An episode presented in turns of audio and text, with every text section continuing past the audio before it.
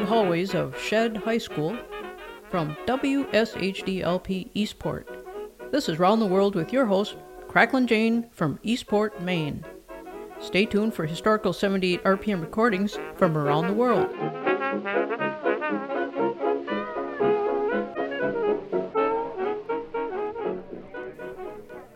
Excuse me, sir. Hey, watch where you're going. Uh, ma'am? Uh, look out, I need to be someplace right now.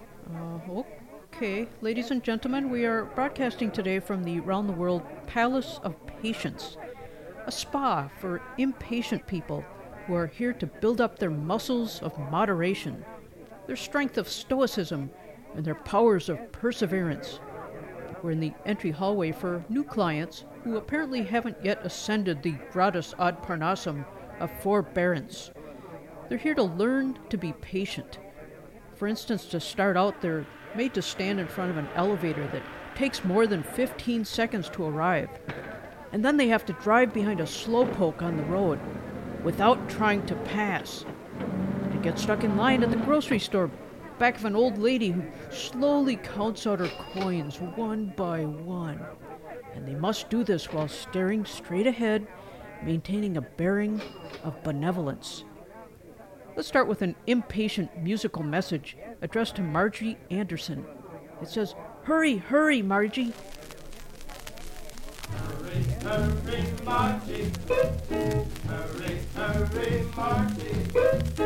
Hurry, hurry, I'm coming, baby. hurry, hurry, All right, all right. hurry, hurry, Relax, baby, I'm here.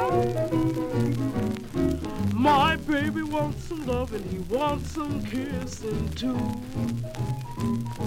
He said, Margie, come on, let's do the do. You really satisfy me, it's very plain to see. He said, do those thrills only you can do to me. He said, honey, knock me out. You're the one to satisfy me, it's very plain to see. He said, hold me tightly, baby, never let me go. Hurry, hurry, Margie, cause I need your loving so. That's what he told me. Hurry, hurry, My baby told me. Hurry, hurry, You can't make me quit him. I work too darn hard to get in. No, no, no, cause I love his loving so.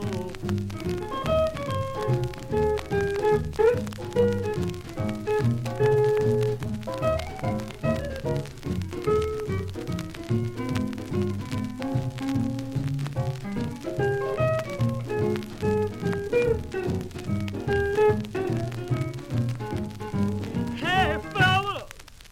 come home with me.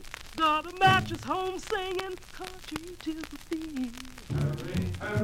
That's what he told me. My baby told me.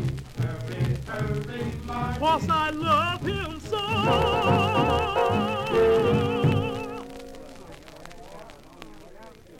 Margie Anderson, who received the 1950 message, Hurry, hurry, Margie. Welcome back to the Round the World Palace of Patience, a place where impatient people can persevere to become poised. One way impatience may arise is because people feel they have lost control over the use of their time. They always feel the need to get the let out, and, and the hurrier they go, the behinder they get. We're fortunate to have here the director of the Department of Time Management, Dr. Roy Fishbone. Uh, pleased to be here. Now, Doc, how do you help all these impatient people get the most out of their day while maintaining their patience? Well, I would advise your listeners to start by making a list of what needs to get done today. okay. Then decide which task has the biggest yuck factor. Hmm. And then do that one first to get it out of the way. Really? That way you'll become more relaxed as you plow through more and more enjoyable tasks down the list. Ah, thank you, esteemed efficiency expert Dr. Roy Fishbone here at the Round the World Palace of Patience. And now Wynonie Mr. Blues Harris is feeling impatient Here he is with Lucky Millinder and his 1944 orchestra. Hurry, hurry!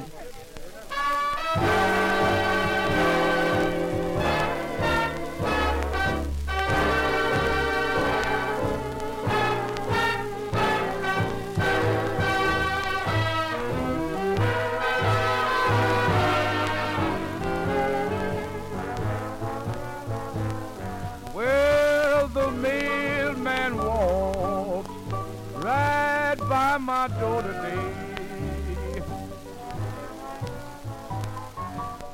The mailman walked right by my door today.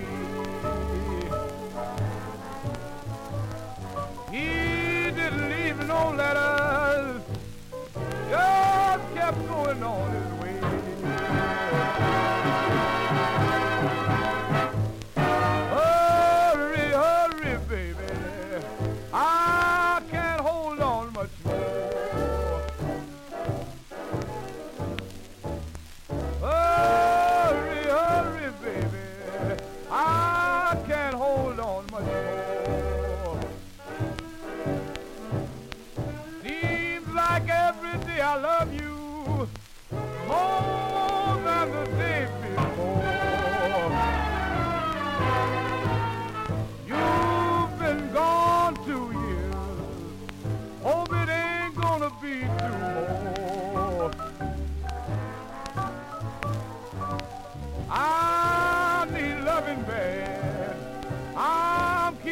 mine all in store. And when you come home, baby, I'll pull the shades and lock the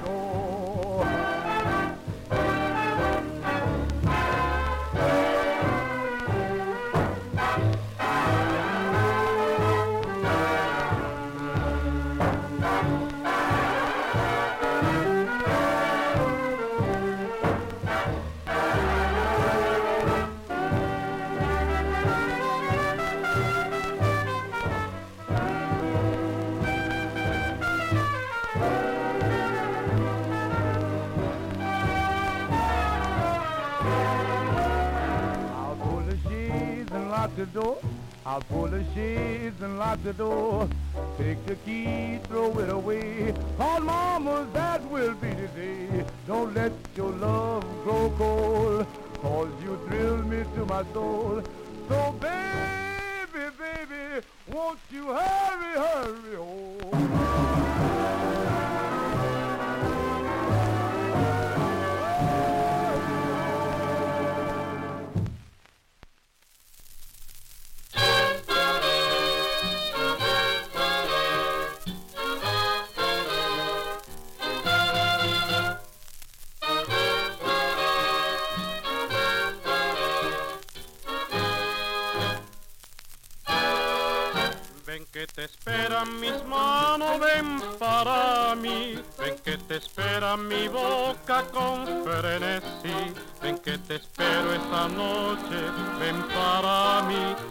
Besarte con ansias y amarte así. Y no tardes mi vida, ven pronto a mí. Mira que pasan las horas y yo sin ti. Mira que solo me siento, ven pronto a mí. Ay, ven pronto, ven pronto vida. Ay, ven pronto, mira no tarde. Ay, ven pronto, que desespero. Ay, ven pronto, ven, ven. Ven pronto, ven pronto vida. Ay, ven pronto, mira no tarde. Ay, ven pronto, que desespero. Ay, ven pronto, ven, ven.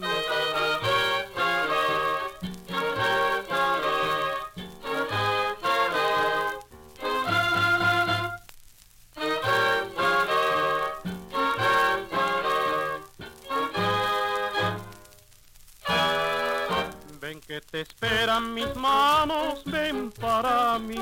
Ven que te espera mi boca con frenesí. Ven que te espero esta noche, ven para mí.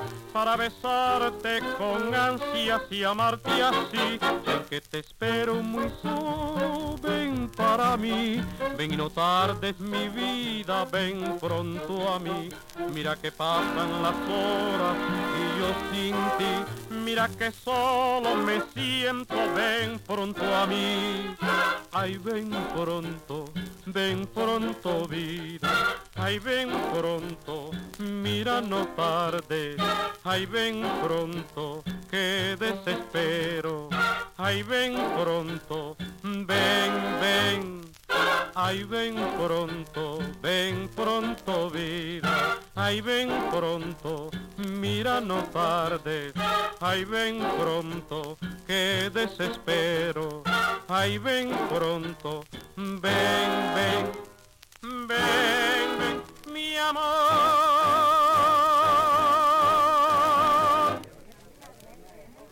Tony Giroldi con Orquesta Roberta Valdez Arnao. Ven pronto. Come quickly. Before him, Wynonie, Mr. Blues Harris, with Lucky Millinder and his orchestra, also made an appeal to hurry, hurry. Yes, uh, time goes on crutches till love have all his rights. Uh, according to Shakespeare, that is. They'll just have to maintain equanimity while they wait. Yes, Doc. But first, Ray Price is in a big 1952 hurry. Let's lend him a quick ear.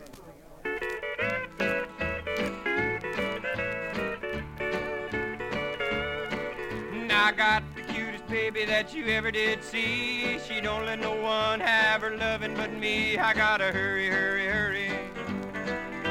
Hurry, hurry, hurry. I gotta hurry on over and get some loving tonight.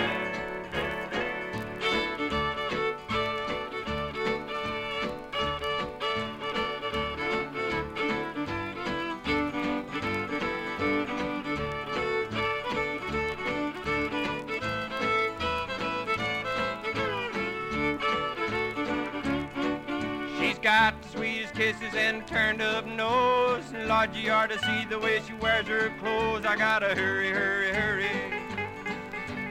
Hurry, hurry, hurry. I gotta hurry on over, cause to me her loving just right.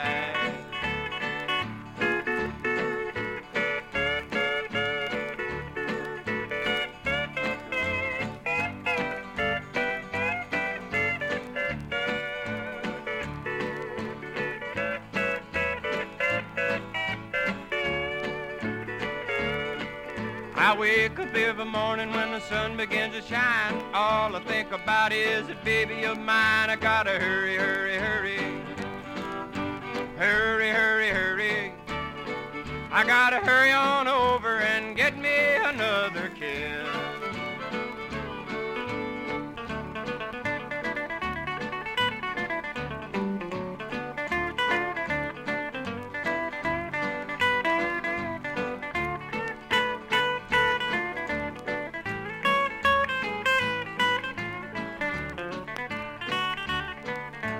done got tired of always a dating. I gotta hurry up cause the parsons are waiting. Gotta hurry, hurry, hurry. Hurry, hurry, hurry. I gotta hurry on over with all my might cause tonight she'll be my darling wife.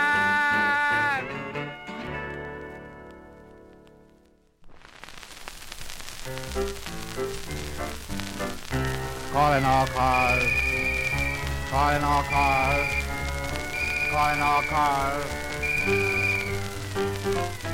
Call the police. Hurry, hurry, Call the police. quick, quick, quick.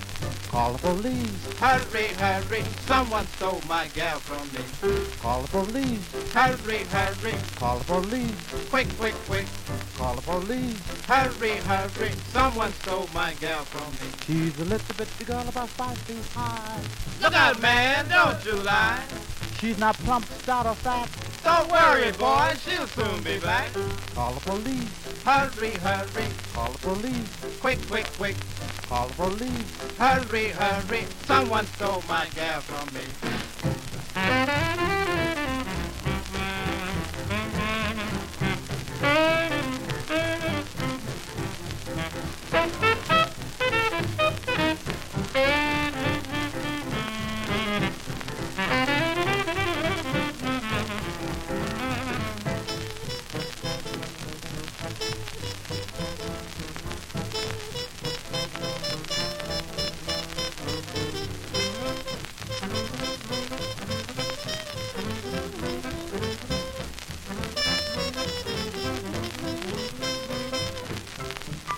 Mop it up.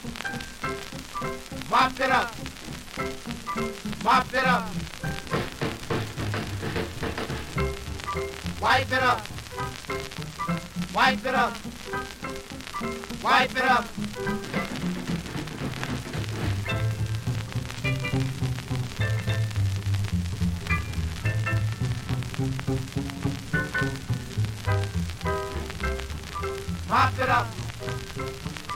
Mop it up. Mop it up. Call the police. Hurry, hurry. Call the police. Quick, quick, quick. Call the police. Hurry, hurry. Someone stole my gal from me. Call the police. Hurry, hurry. Call the police. Quick, quick, quick. Call the police. Hurry, hurry. Someone stole my gal from me. She's a little bitty girl about five feet high. Look out, man. Don't you lie. She's a stout of fat. Don't worry, boy. She'll soon be back. Call the police. Hurry, hurry. Call the police. Quick, quick, quick. Call the police. Hurry, hurry. Someone stole my girl from me. Calling all cars. Calling all cars. Calling all cars.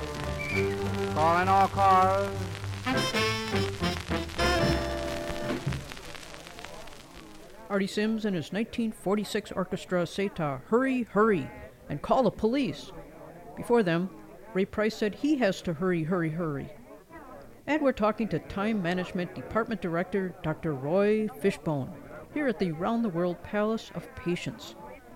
Doctor, tell us more about working with hotheads to help them be more patient. Well, for uh, impatient people, multitasking seems like a good way to get extra work done.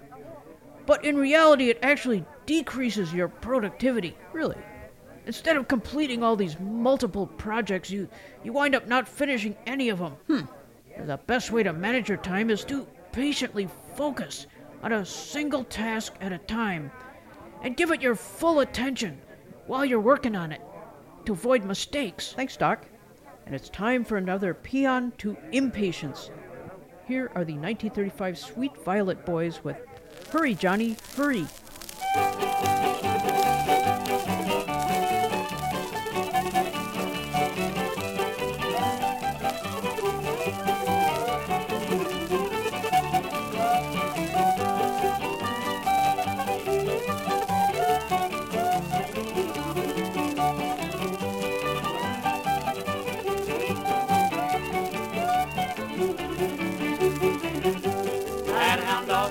Arkansas, a hound dog white and brown. He left his family home one day, was taken in the town. Oh, hurry, Johnny, hurry, he's on our trail once more. Hurry, Johnny, hurry, he's headed for Baltimore.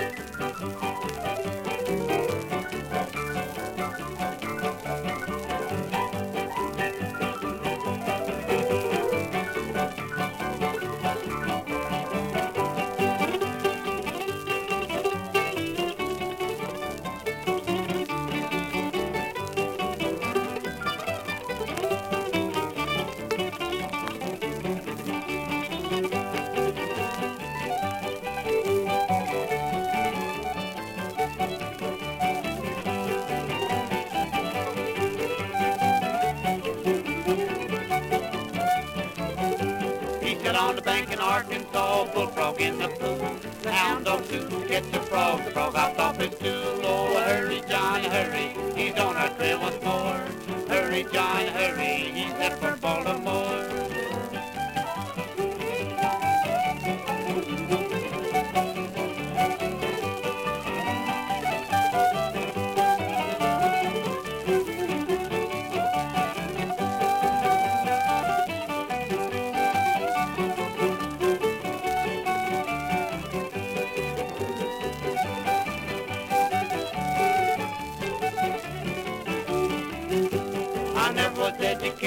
Much, I never knew a lot.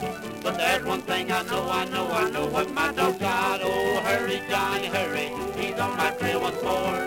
Hurry, Johnny, hurry, he's headed for Baltimore.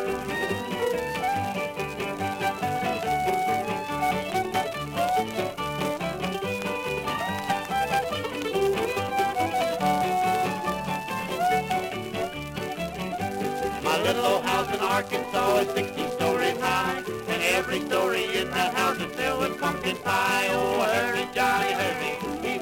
He's on our trail once more. Hurry, Johnny, hurry. He's headed for Baltimore.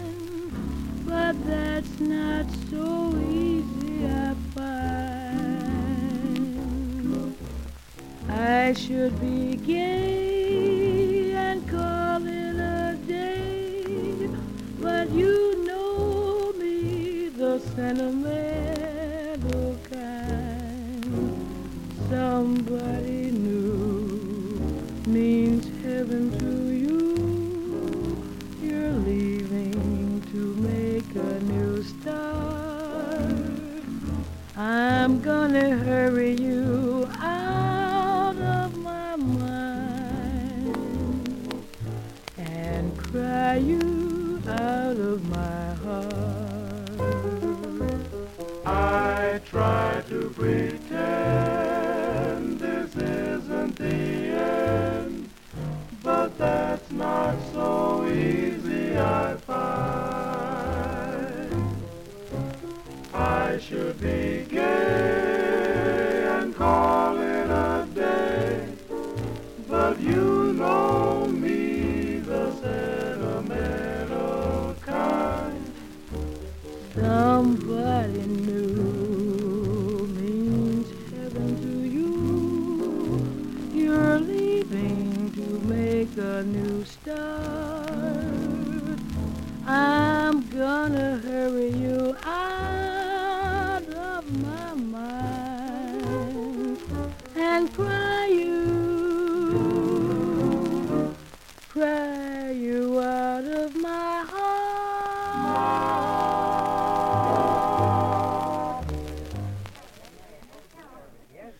heard Hurry, Johnny, Hurry, featuring the Sweet Violet Boys from 1935.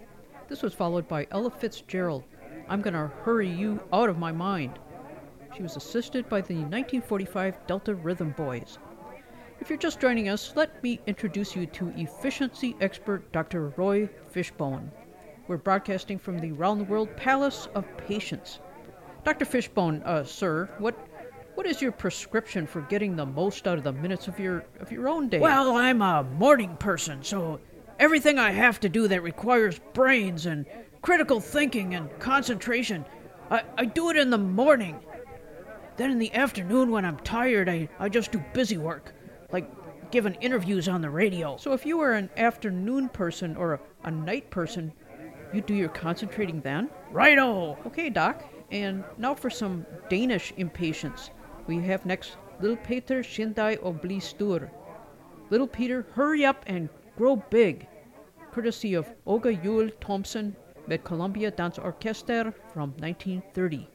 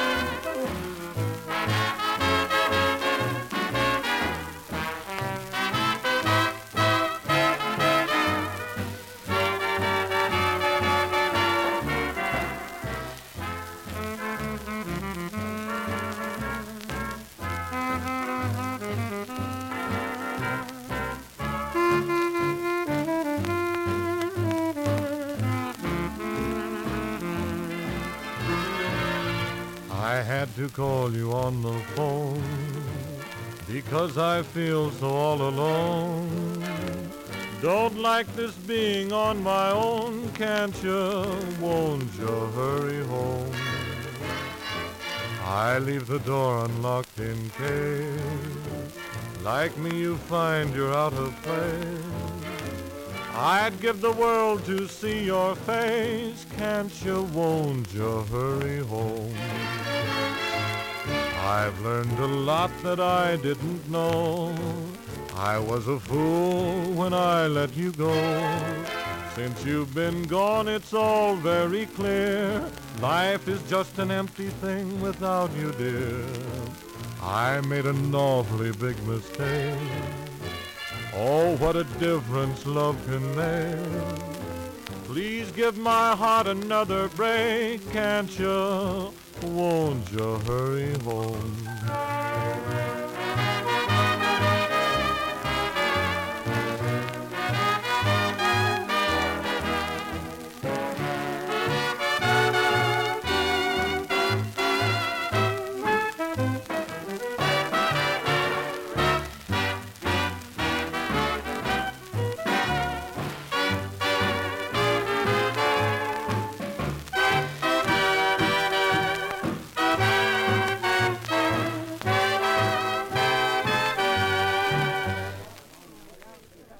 Was Bob Crosby and his 1938 orchestra saying, Hurry Home.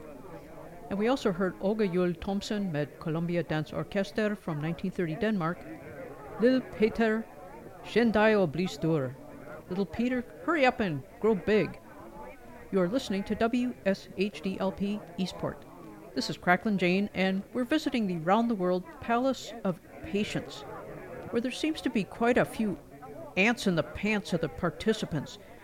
Doctor, I noticed some pushing and shoving in the hallways by the new visitors. Uh, yes. When when people first get here, they tend to excuse their own impatience by blaming other people or, or things, while feeling self-righteous about their own negative reaction.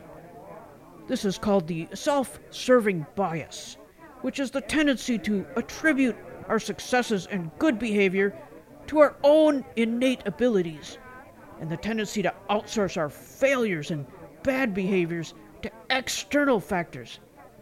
So we will be working with these newcomers to help them recognize this. Thanks, Doc, and it's time for another musical piece of impatience. Here is Arthur Fields, impatient for the end of the First World War. Tom, Dick, and Harry and Jack hurry back.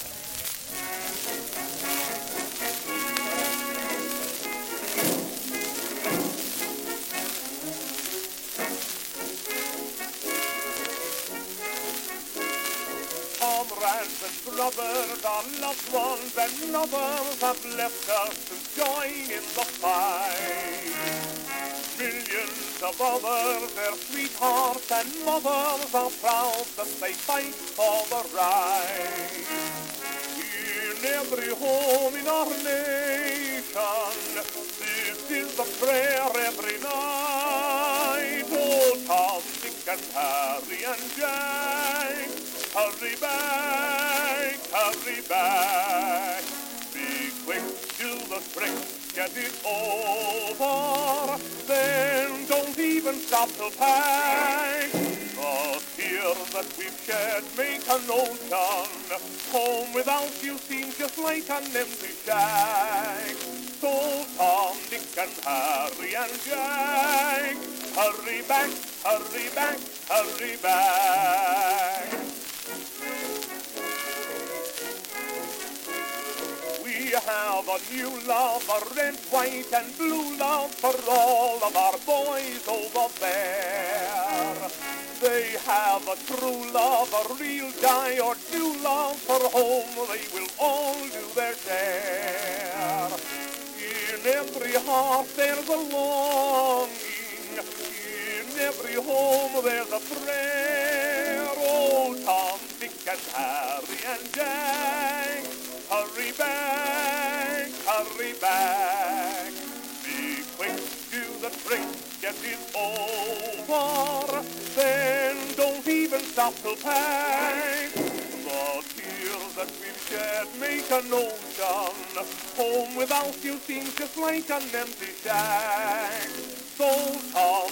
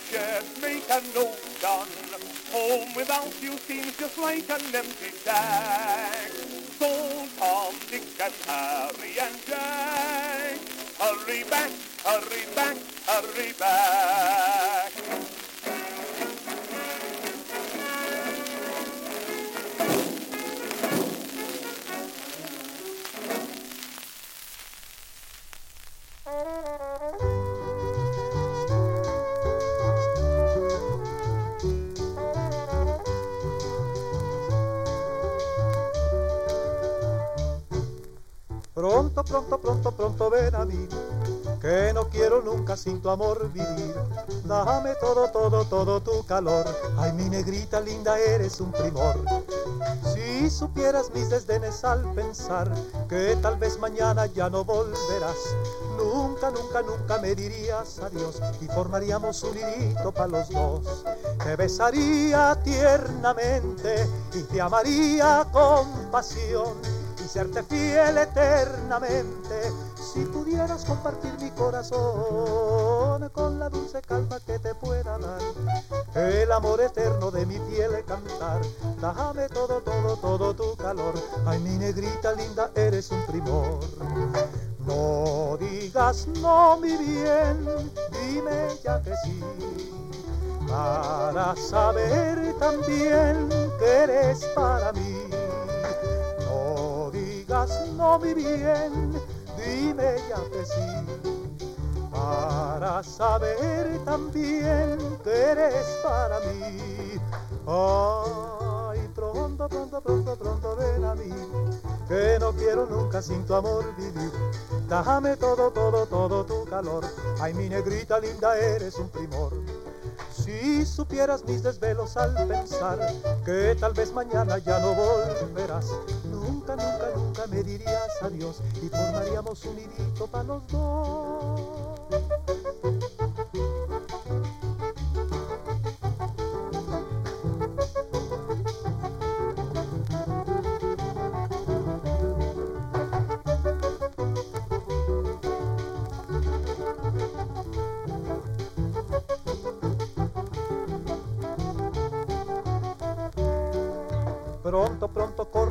Vuela, vuela, negra linda, pronto, pronto, pronto, pronto. Ven a mí. Arthur Fields was impatient for the 1918 end of the First World War. He sang Tom, Dick, and Harry and Jack, Hurry Back. And close on his heels, Tito Grisar y su grupo in 1949, Pronto, Pronto, Pronto. Hurry, hurry, hurry. Now, I just want to mention that once our clients learn to be more patient, they're able to go after those long term goals. Suddenly, they're playing the piano at parties, walking, walking away with handfuls of academic honors and degrees. They're feeling gooder moster of the time. All right, Doc. And uh, speaking of the drawbacks of impatience in pursuing goals, Helen O'Connell will now relate the effect of learning to dance in a hurry. And she'll be backed up here by Jimmy Dorsey and his 1941 orchestra. And one and two and, two and one and oh shucks, I can't dance. Life was so peaceful at the laundry. Life was so calm and serene. Life was très gay till that unlucky day I happened to read that magazine. Why did I read that advertisement where it says, since I rumba, Jim thinks I'm sublime? Why, oh, why did I ever try when I didn't have the talent? I didn't have the money, and teacher did not have the time. Boy!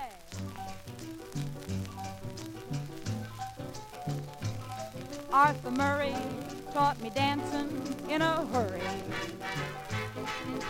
I had a week to spare. He showed me the groundwork, the walking around work, and told me to take it from there. Arthur Murray then advised me not to worry. It would come out all right. To my way of thinking, my dance is stinking. I don't know my left from my right. The people around me can all sing a one and a two and a three. But any resemblance to waltzing is just coincidental with me, cause Arthur Murray taught me dancing in a hurry. And so I take a chance. To me it resembles the nine-day trembles, but he guarantees it's a dance.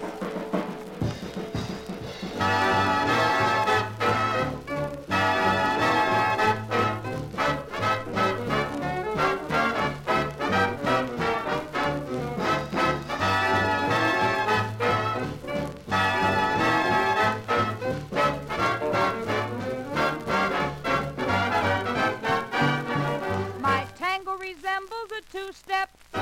My rumba makes people turn pale. My conga goes into a goose step till the FBI is dogging my trail. Cause Arthur Murray taught me dancing in a hurry. Maybe the stars were wrong. If I ain't a menace to Ruth St. Denis, I'll do until one comes along. Turkey trot, or gavotte, don't know which, don't know what, jitterbug, bunny hug, long as you cut a rug, walk the dog, do the clog, Lindy hop to your drop, ball the jack, back to back, cheek to cheek to your wheat. You've heard of Pavlova, well Jack, move over, make way for the queen of the hop,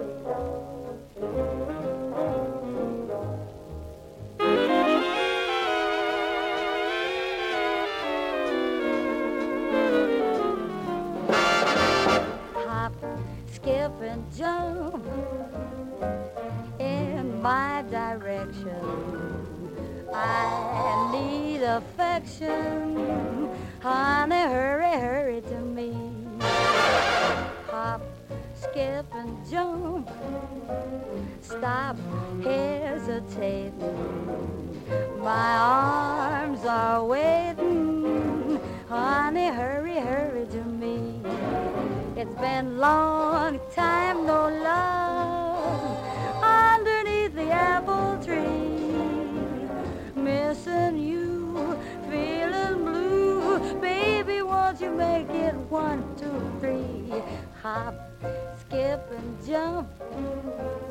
Hop on a flyer. My heart's on fire. Honey, hurry, hurry to me.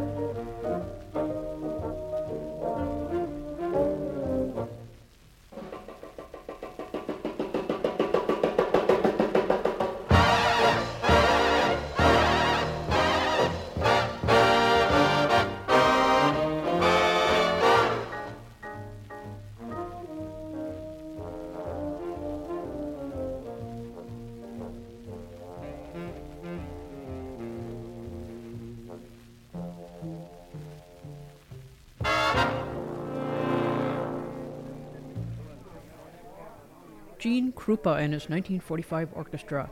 Honey, hurry, hurry to me.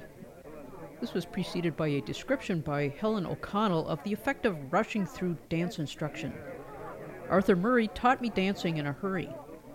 Kind of like haste makes waste. She was helped by Jimmy Dorsey and his orchestra. This hour, we're in the Round the World Palace of Patience, and the Director of Time Management has been kind enough to sit down with us and discuss the drawbacks of impatience and what to do about becoming a more patient person. And before I take off, I would like to add that impatience has some good things about it, too. Inspiration can give you a desire for something, but impatience gets you acting on that desire. Without a little impatience, we we may never get started. Kind of like the opposite of complacency. If you find yourself generally impatient, it might be a signal that you have untapped creative energy bubbling inside of you. So, uh, so patience and impatience are like double-edged swords. Yeah, in some ways. Well, I hate to cut it short, but I gotta run. Thank you, Dr. Roy Fishbone. All right, let's listen to a couple more anthems of edginess before we go around and interview a few of the new clients here at the Palace of Patience. Here's Henry Burr from 1916 saying, Hurry back to my bamboo shack.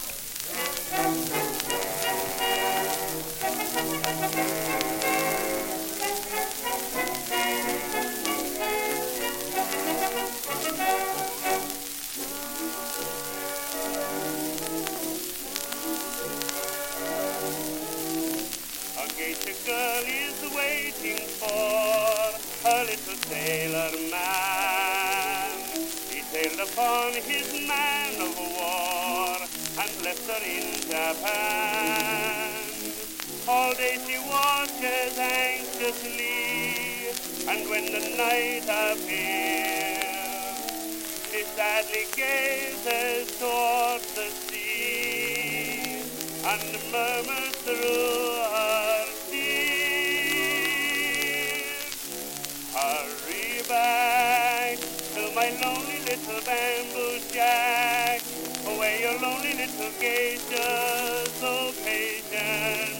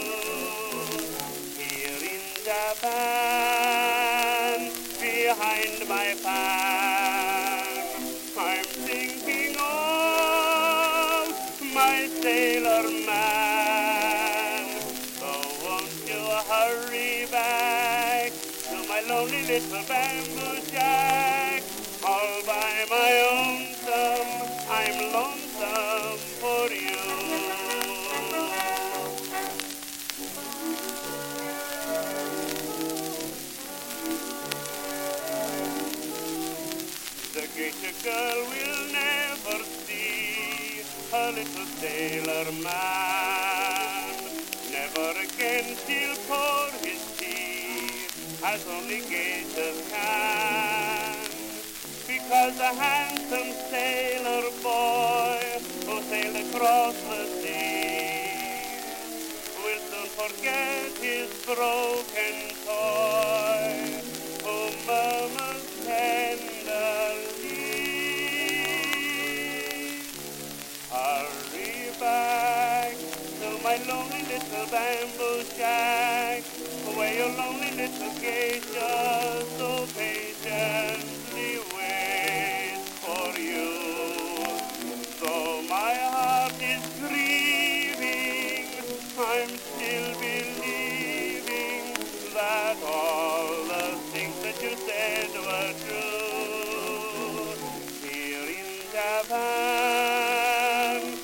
behind my fan, I'm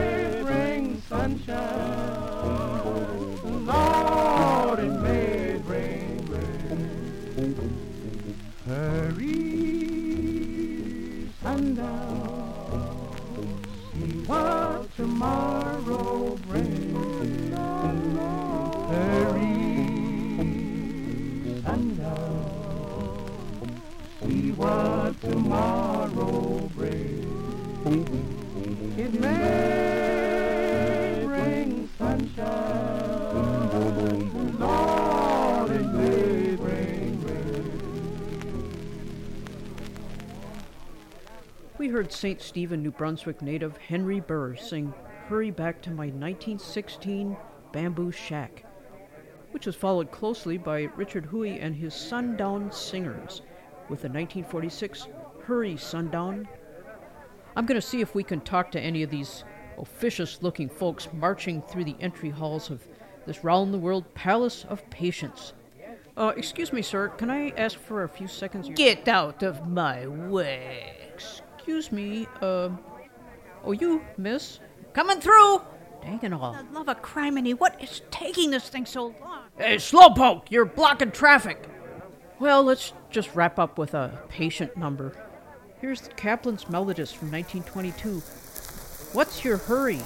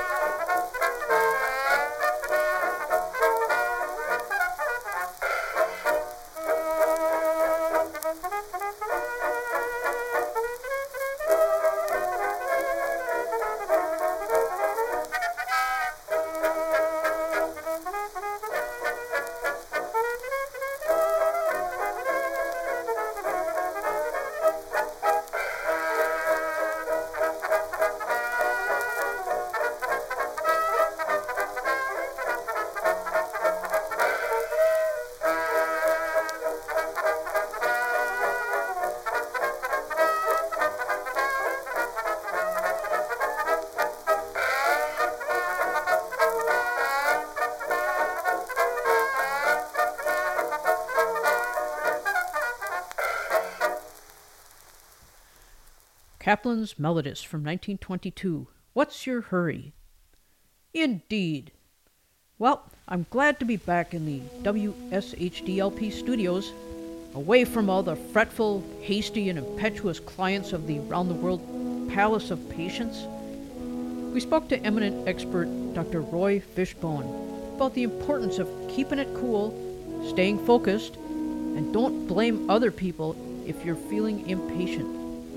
This is Round the World. Please patiently take the time to visit us at cracklinjane.com. We pause now for station identification. You are listening to WSHD-LP Eastport. Welcome, dear friends, to Hour 2 of Round the World with Cracklin' Jane.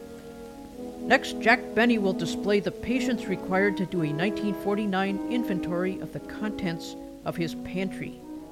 So let's listen. Jack Benny with Mary Livingstone, Phil Harris, Rochester, Dennis Day, and yours truly, Don Wilson.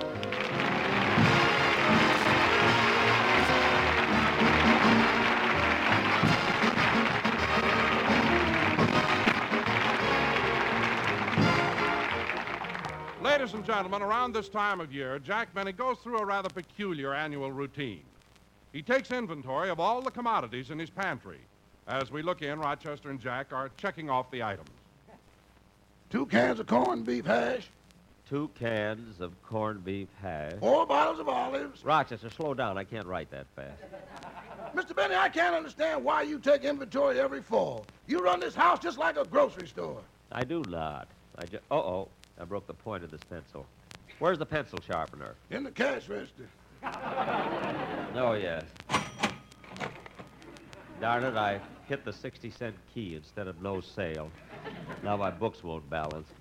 Well, let's get on with the inventory, Rochester. Yes, sir. Six cans of peas, Six cans of peas, five cans of corn, five cans of corn, 436 cans of pork and beans.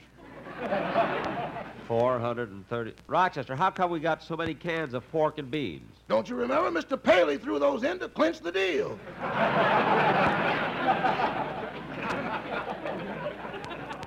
Oh, yes, one for each station. Now, continue, Rochester. Two bottles of vanilla extract, Two bottles of vanilla extract, one bottle of Lydia Pinkham's,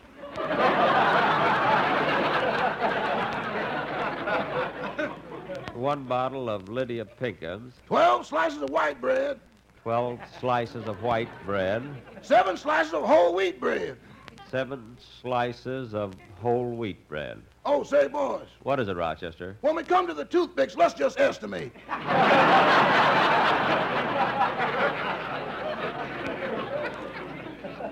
Okay for the plain ones, but the colored ones we'll count. now, let's finish this. Yes, sir. Six bottles of ketchup, Six bottles of ketchup, six bottles of chili sauce, six bottles of chili sauce, three cans of Strongheart. Three cans of Strongheart. Boss, why we got that? I borrowed it from the Colmans. Well, we haven't got a dog. Why'd you borrow it? Well, they were out of butter, and I didn't want to leave empty handed.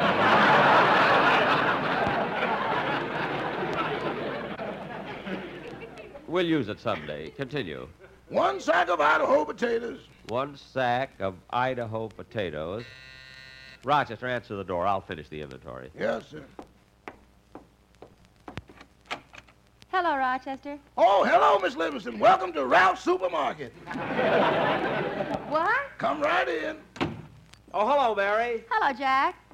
What are you doing up on that stool? Oh, I'll be finished in a minute. I'm just putting some stuff back on the top shelf. Would you please hand me those two jars of caviar? Oh, fine. Fish eggs from a frightened mackerel, and he calls it caviar. Mary, I've got a cold. Why do you have to come over here and. Jack, look out, the stool! The cats are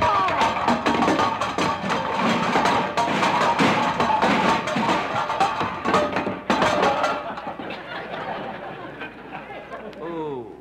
Uh, Jack, are you hurt? No, no, I'm all right. What are you laughing at? With those fish eggs in your ear, you look like you're going upstream to spawn. Upstream to spawn, upstream to spawn. Man nearly kills himself, and you talk about romance.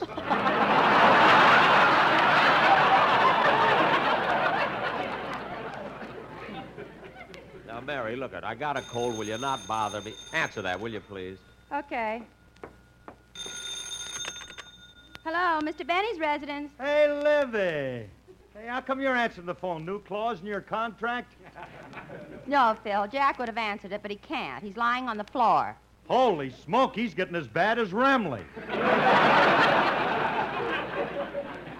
It isn't that at all. Would you like to speak to Jack? Talk to that old man when I got you, Livy. Uh, uh, why, you gorgeous bundle of loveliness.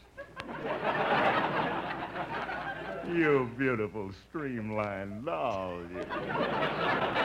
You, you gorgeous hunk of. Let me speak to Jackson. Uh, Phil, what happened? Alice just walked into the room. Oh. Say, Phil, I'd like to talk to Alice. Put her on the phone. If I do, it'll count as a guest spot. Well, wait a minute. I'll put Jack on. Jack, Phil wants to talk to you. Okay. Hello, Phil. Well, how's Paley's comic today?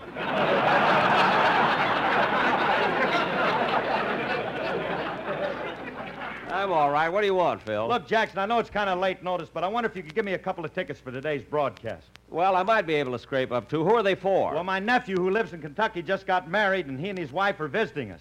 He's a swell kid, 19 years old. 19 and married? How old is his wife? 10. Wait a minute, Phil. You mean to say your nephew married a 10 year old girl? He felt sorry for her. First husband was a louse.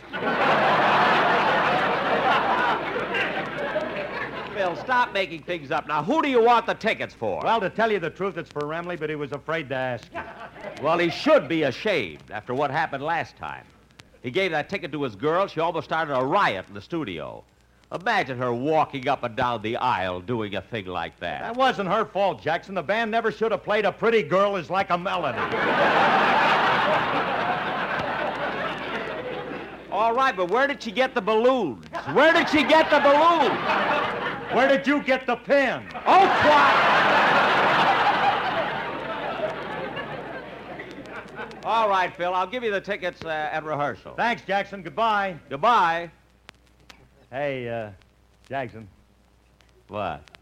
You're old, but you're cute. Yeah, yeah, I'm cute. Goodbye. Phil always has to call me when I'm busy. Oh, Rochester. What is it, boy? I knocked over all these cans when I fell off the stool. Will you pick them up while I go on with the inventory? Yes, sir. Mary, will you please help me? I'll call off the items and you write them down. Oh, sure, Jack. Five bottles of vinegar, Five bottles of vinegar, three boxes of rye crisp, uh, three boxes of rye crisp, 11 cans of Johnson's wax. 11 cans of John's. Jack, why do you need all that wax? It's for the program, Mary. You put it on your head and the jokes slip your mind.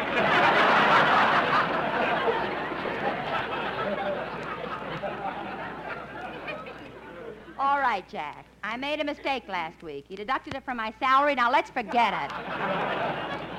All right, now let's keep going, Mary. One leg of lamb, One leg of lamb, two packages of bacon, two packages of bacon, one side of beef. Jack, that's me. Oh, oh. Oh, oh, hello, Don. Hello, Jack, Mary. Hello, Don. Say, Jack, I know you're busy, but I brought the Sportsman Quartet with me, and they want to run over the commercial for the program. But, Don, I didn't think they could be with us this Sunday. I thought they were being held over at the Orpheum Theater. Oh, they are. That's why they had to rush over here between shows to let you hear the song. Oh. This is their second week at the theater, Jack, and they're a terrific hit there. Well, isn't that wonderful? So you're back at vaudeville, eh, boys? Hmm, that's nice. Uh, tell me, fellas, how does it feel being on the stage again? Do you like it? There's no business like show business like no business we know.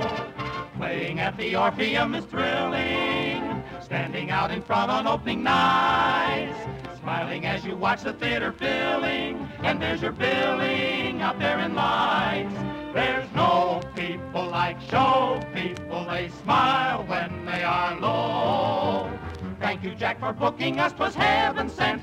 Yes, thanks to you, we can pay our rent. That's all right. But don't worry, Jack, you'll get your 10%. Thank Let's you. go on to the show. Let's go right on with the show.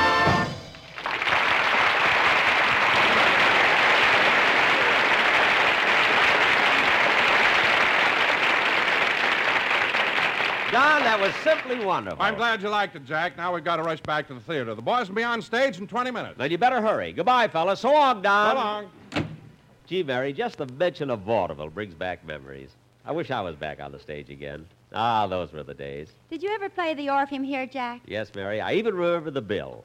There was Block and Sully, Willie West and McGinty, the Avon Comedy Four, Fink's Mules, and Fred Allen. ah, gee, he was a clever guy. Allen? No, Fink. now, what did I do with my pencil? I want to finish this. I'll get it.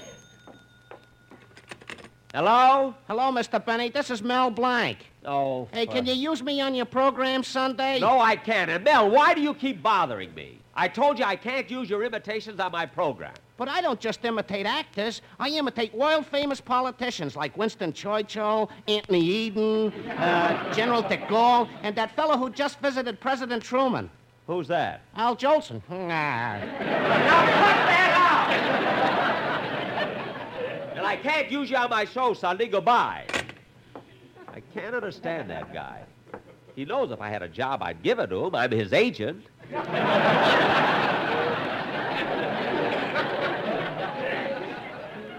Oh, Mary. Uh, just a minute, Jack. Go ahead, Rochester. 12 cans of crushed pineapple, Uh, 12 cans of crushed pineapple, 19 cans of condensed milk, 19 cans of condensed milk, 2,456 cans. cans?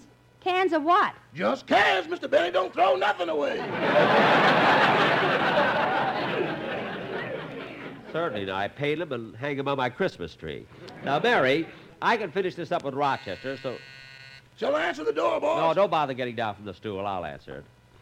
I'd like to get this inventory finished before we. Well! Hello, Mr. Benny. Mr. Kitzel!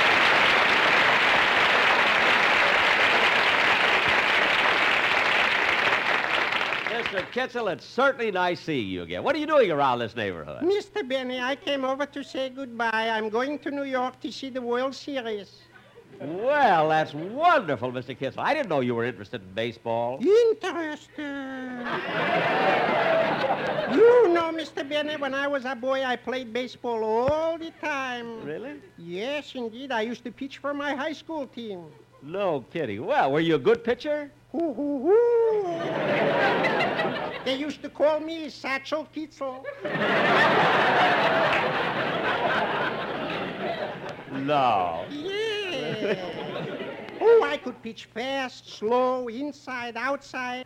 But my specialty was, you should excuse the expression, a saliva ball.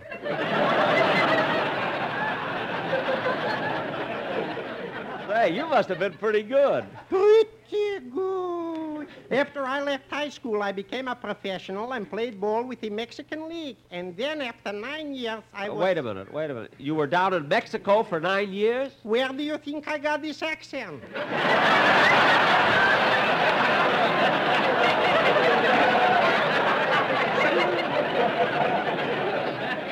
I should have known. You're joking, aren't you? Oh, no, no, no. But, That's Mr. truth. I'm certainly surprised to hear about your interest in baseball. That's so surprising. In 1938, I was the most popular man at the World Series. Oh, my, you should have heard the crowd yelling for me. You mean you played in the World Series? Who played? I was selling hot dogs, pickle in the middle and the mustard on top with a hey bobbery and a little bebop. Goodbye. Goodbye, so long.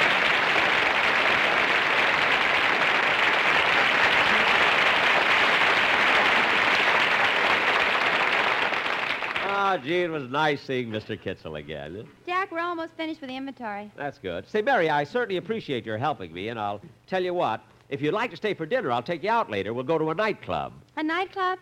Oh, I'd love to, Jack, but I already have a date. Oh. I hope it doesn't spoil your evening. No, no, no. I'll take my panda.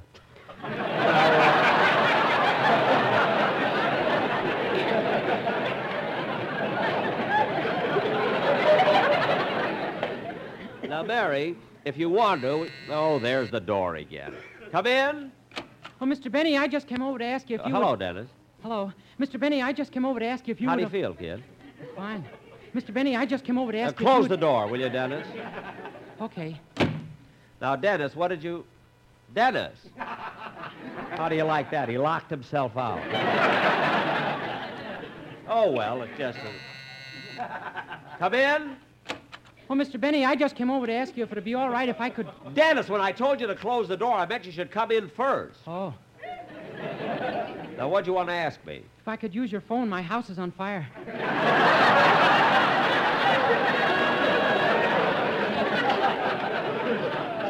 Now, Dennis, don't be silly. If your house is on fire, why would you come all the way to Beverly Hills to use the phone? I want the firemen to think I'm a big shot. Dennis, close the door, will you? Just my luck. This time he stayed on the inside. now, look, kid, I'm busy, so don't bother me with all those silly things you make up. Come on, Mary, let's finish this inventory. Okay. Oh, is that what you're doing? Yes, yes. I thought you were cleaning house like my mother did the other day. I'm not cleaning house. Boy, did she get rid of a lot of stuff. She threw some old curtains out of the living room, a broken rocking chair out of the bedroom, and she even took the moose head out of the shower. Now, Mary, let's. Dennis, she took the what out of the shower? The moose head. You're going to ignore that, eh, Mary?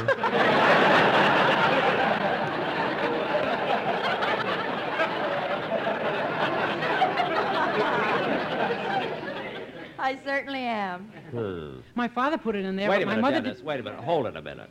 I know I'll regret asking you this. But why would your father put a moose head in a shower? The other end would look silly.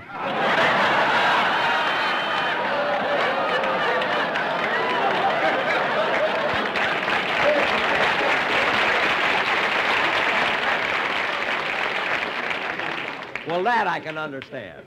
Now, Dennis.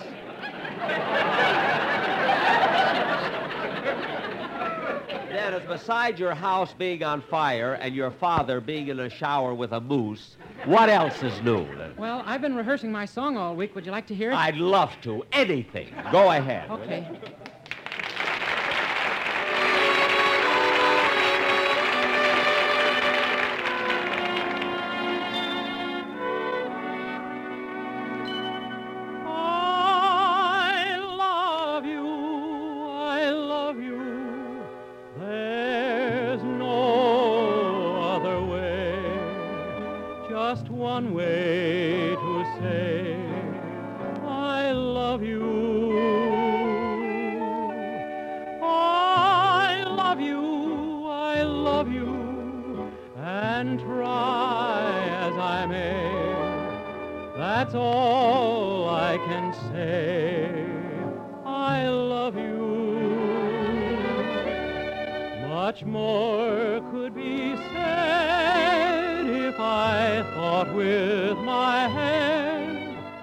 But I only can think with my heart.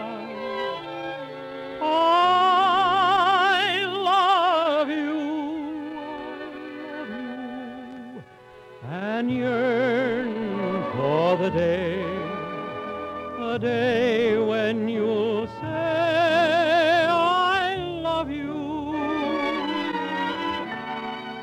more could be said if I thought with my head, but I only can think with my heart.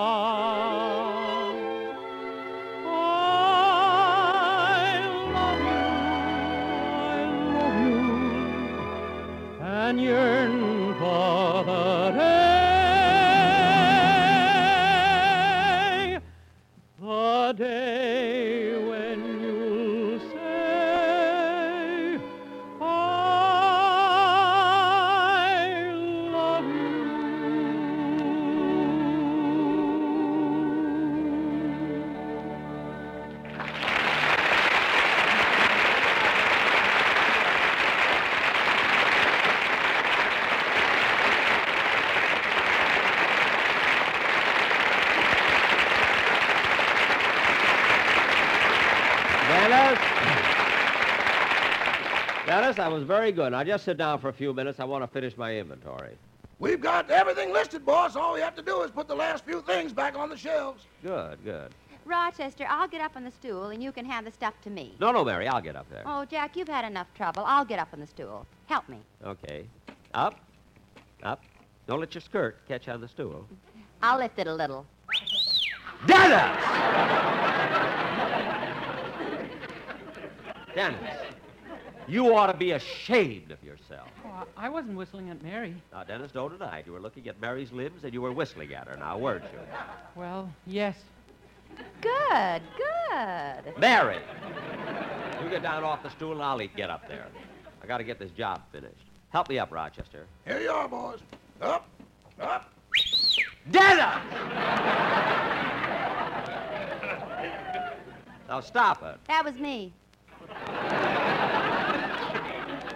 Good, good.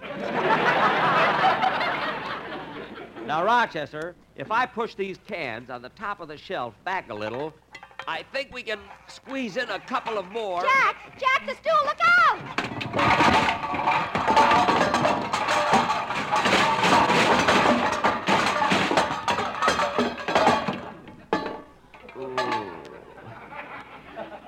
Ooh. Ooh, it's my own fault. I Jack! Should- That big can of tomato juice is falling. Look out!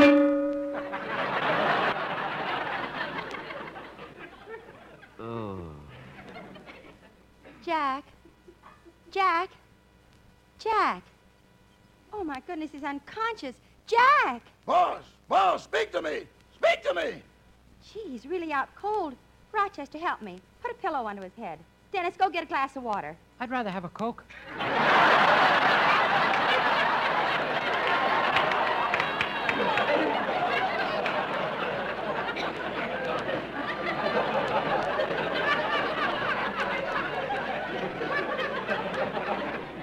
It's not for you. Go get it. Jack. Jack. Gee, Rochester, look at that big bump on his head. Yeah, hope he isn't hurt too bad. Here's the water, Mary. Well, don't stand there. Throw it. In his face, not mine.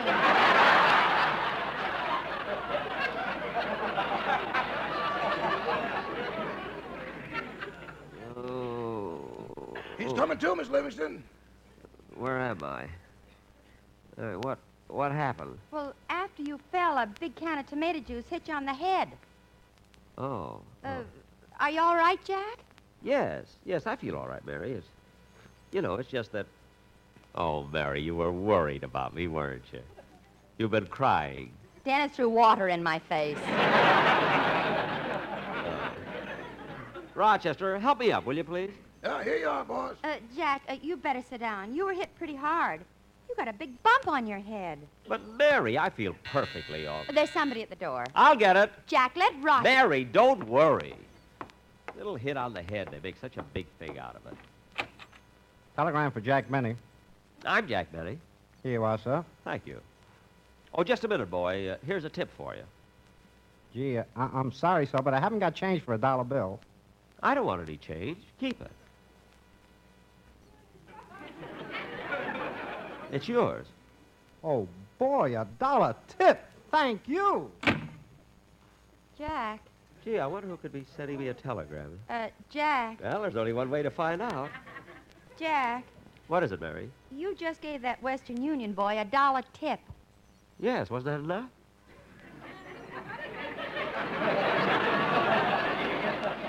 If you if you don't think so, I'll call him back. Uh, and- no, no, Jack, no, no, no.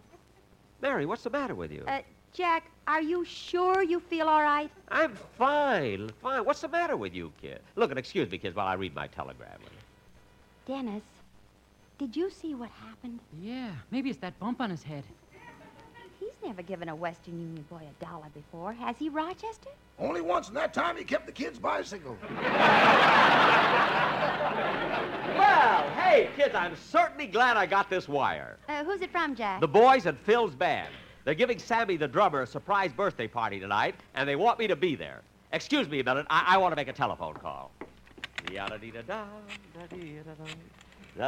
Da-dee-da-da. Hello? Uh, Beverly Hills Liquor Store? Uh, this is Jack Betty talking. That's right. Listen, I'd like to order a little gift for a birthday party. Do you have some very fine imported champagnes? What? I said Benny, Jack Benny. no, no, not one bottle of champagne. I want to order a whole case. Huh? Yes, Benny. B E N N Y. Yes. Now send this case of champagne to Sam Weiss, 4720 Mary Ellen Avenue, Van Nuys. No, no, don't send the bill to him. Send it to me. Yes, B E N N Y. Thank you. Goodbye. Uh, Rochester, Rochester, this is serious. Well, kids, I'm going upstairs and get dressed for the party. See you tomorrow, Mary. So long, Dennis. Bye, Mr. Benny. Ah, this ought to be a lot of fun tonight. I wonder what suit I should wear. I think I'll wear the brown one. Yada dee da dum, da dee da dum, da dum, dum dee da da dum, da dum, dum dee da da dum.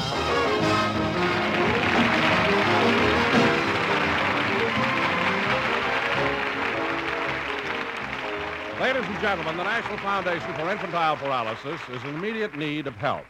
The March of Dimes funds have been exhausted fighting this year's epidemic of polio. $14.5 million must be raised within the next seven days. So won't you please help to fight this dread disease? Please send your dimes and dollars to polio, care of your local post office. We cannot abandon America's children. Remember, send your dimes and dollars to polio in care of your local post office. Thank you.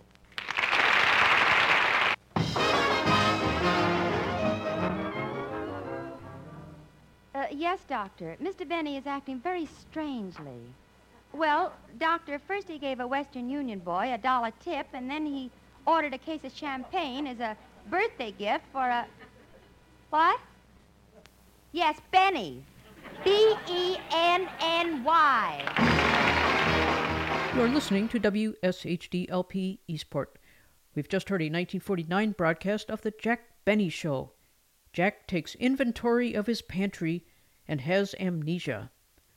Now, stay tuned for a 1954 episode of The FBI in Peace and War, in which a wife loses patience with her go getter husband. The FBI in Peace and War.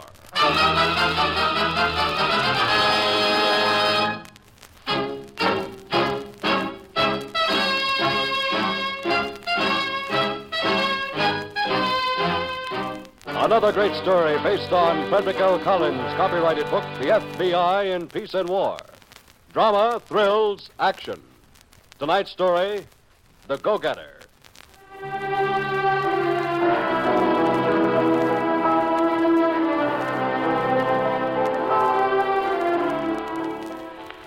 I say finally that the business community of Bay City will expand without limit if confidence is maintained. Bill, confidence are in you our future, confidence in each other. With faith in our ability, we can go in only one direction forward. I thank you. Bill, are you going to listen to that all night? I sound pretty good, don't I? Yes, you're wonderful. Let's go, please. You know how Dad is when we're late to dinner. So let him stew a little. You think I ought to take the record along, let him hear me? He's listened to 20 years of speeches at the business club, Phil. Not from his son-in-law. Rising young executive, president of the fastest growing used car agency in the city. Bill- Besides, I'm thinking of hitting his bank for another loan. Now, we'll take the record. Now, let me see how you look. Phil, we are late. I thought I told you to get something new for tonight. You want your old man to think I'm pinching pennies? Really, it doesn't matter what I wear. Of course it matters what you oh, wear. let's not argue tonight, please. My wife has to look right, just as much as the front of my showroom has to look right. Phil- I wouldn't put you down as an asset in that get-up, Donna. I really wouldn't. Phil, if you married me as part of your balance sheet, please let me oh, tell now you. don't get all worked up. I am worked up. You can't treat me as some kind of investment. Now, look, You Donna. can't, Phil. I don't know what's come over you in the last year. Nothing has come over me. I am simply trying to make a living, that's all. No, that isn't all. You're going to make more than that. And I'm beginning to think I'm just a prop in your scheme. Donna. I've been thinking it for a long time, Phil. I've been watching you change. Now, listen. Remember when you first came to Bay City, just a bright young man looking for a job? You were fun then, Phil. I liked you. All right, let's go to your old man's place. I'm tired of talking. I don't like you anymore, Phil. Okay, so you don't. And when you go downtown tomorrow, get something decent to wear. Let's go.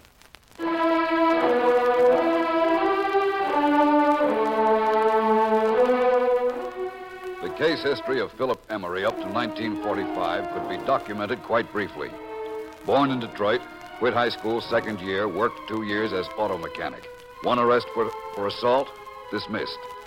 Four years in the Army, discharged in Bay City, stayed on to work. However, in 1949, Philip Emery married Donna Weston, daughter of a local banker. Within four years, Emery had the largest used car agency in Bay City and was considered a real go getter.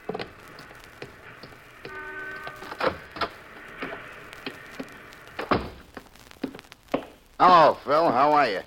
Well, hello, Harry. What are you doing in Bay City? Just here to see you, Phil. We got five or six nice, clean cars, and Mr. Arnetta figured to give you first pick. Well, good. How is Mr. Arnetta, Harry? Oh, he's fine. Sends his regards. Here, here's the list of what we got for you. All practically brand new cars, Phil, and look at those prices. Mm-hmm. They're very attractive. With merchandise like that, you can keep right on underselling every dealer in town. Yeah, I know. The trouble is, Harry, I'm kind of overstocked right now. I don't want to go in for big stuff like Cadillac or Chrysler. With those prices, how could you lose? Well, I'm sorry, Harry. Why don't you try me in a month or so when my inventory's down a little, huh? Mr. Arnetta figured you'd want these cars now. Yes, I imagine he did. You don't like it too much when you don't want cars all of a sudden, Phil. Oh, I want cars, Harry. Two months ago, you give me the same story. You're overstocked.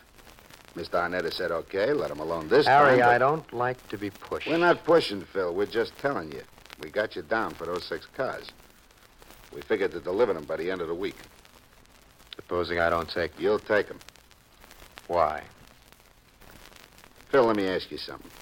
For two years now, you've been buying cars from us off and on. Where do you think those cars come from? I don't know, Harry. Mr. Arnetta told me they're mostly South American cancellations. Uh-huh. What if I told you that that's just a gimmick he makes up for suckers like you?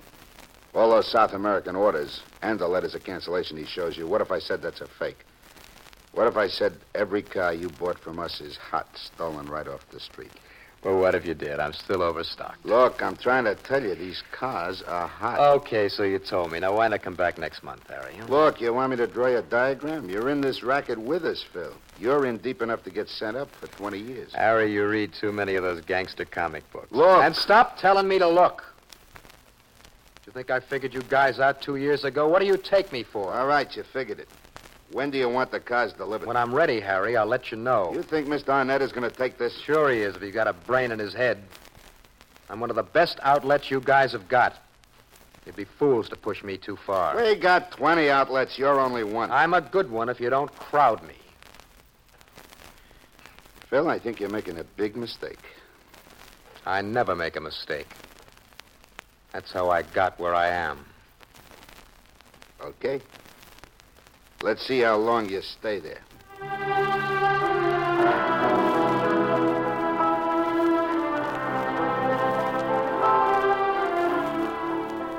The name of Philip Emery first came to the notice of our bureau when Agent Reynolds and I were working on a car theft ring that operated in Detroit and Chicago and disposed of its cars in a number of towns in a three state area. We had found on locating some of the cars that they were being sold by used car dealers. And for weeks we had been following the newspaper ads to see if there were any more dealers who were underselling their competitors. There seemed to be several, and Agent Reynolds and I, posing as buyers, visited each of these dealers. Oh, good morning, gentlemen. May I help you? Uh, maybe you can. We're interested in that Ford ranch wagon right there. Well, good, good. Come on in and have a look. Now, This is the cleanest little job I've had on the floor for the last month. 3,000 miles, practically brand new. Now, Have a look inside. Go ahead, Dave. Uh, he's going to buy it. I'm just kibitzing. Oh, well, you just give it's all you want. The scar can take it. Uh, what year is this? It's a 53. It's fully equipped. You got Fordomatic, radio, heater, direction signals. Incidentally, take a look at those tires when you get out. They'll tell you more about the mileage than the speedometer. It's nice, isn't it, Steve? Yeah. You better not ask him how much. Oh, well, there's a tag on the door handle. It's $1,600. When that job was new, it was 2500 1600 That's right, 1600 The third down. And I'll give you a guarantee there's not a dealer between here and Detroit that's getting less than 1850 for this model. How do you do it? Oh, it's simple. It's volume. I just sell twice as many cars as the next guy. Uh, could I see the motor? Yeah, sure. Go right ahead. Not that I know anything about a motor. He just wants to see if it's there. Well, it's there, all right. If you want to take it out on the road, you'll see a job that really moves. Oh, will you excuse me a minute? My office girl is out today, and I'm hopping phones myself. Oh, sure, go ahead. We've got a lot to look Well, at. help yourself. I'll be right with you. Sixteen hundred. About 200 under the current market. This looks very interesting, Steve. Let's take this one out on the road.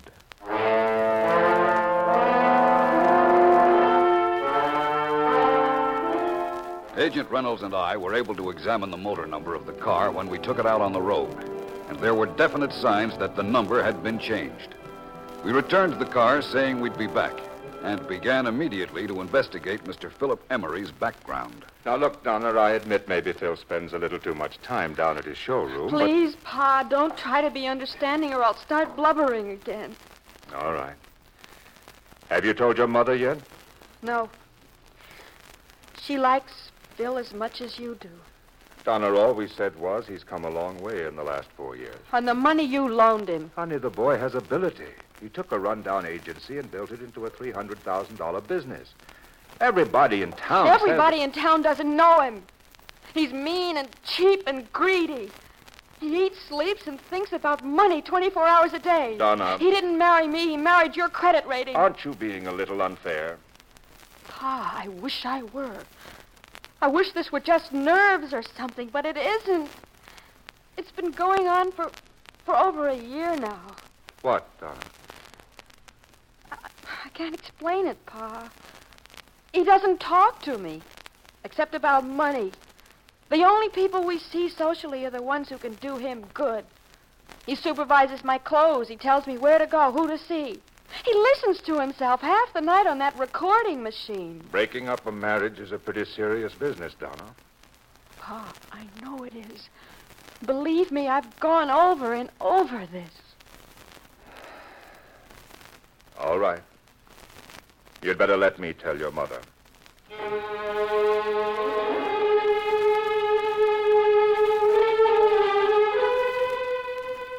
Our investigation of Emery's background uncovered an arrest for assault and a short term in Army detention barracks for insubordination. However, our most important lead came from a conversation with Emery about the purchase of the car. Agent Reynolds asked about the former owner, and Emery told us that he didn't know the owner, the car having been sold to him through a cancellation on a shipment to South America. Agent Reynolds managed to see the bill of sale, which was made out by the Export Motor Company of Chicago. Export Motor Company, Mr. Arnetta's office. Just a minute, I'll see. You want to speak to Sam Gaynor? Not today. Not today, Sam. Miss Darnetta don't want to make any bets. Okay. Go on, what did he say then? What did who say? Emery, you lunkhead, who we talking about? Oh, Emery. Well, he takes a look at the two cars, and he says we can leave him out in the street for all he cares. He's not taking delivery till he's ready. That's all? Yeah. I told you that's what he'd do, Joe. This guy don't take orders. Okay, I'll let somebody handle him. What's the handle? You fiddled around long enough, you better get rid of him. What do you think I'm going to do? Make him a partner? Oh. Sid Baker can take care of it. Tell him I want to see him. All right, but you better tell Sid this Emery's a smart cookie. He's going to be looking for something now. Uh huh. If I was Sid, what I'd do, I'd work from a car. I'd wait until Emery was out taking a ride, then I'd come up, side swipe. him. Harry. Yeah? Would you mind if I did the thinking for this organization? Okay, Joe. I appreciate your interest, Harry. You're a real loyal type. Now, supposing you get out of here before I knock your stupid head in. Okay, I'm going. But I still say you got to be careful when you handle this guy Emery.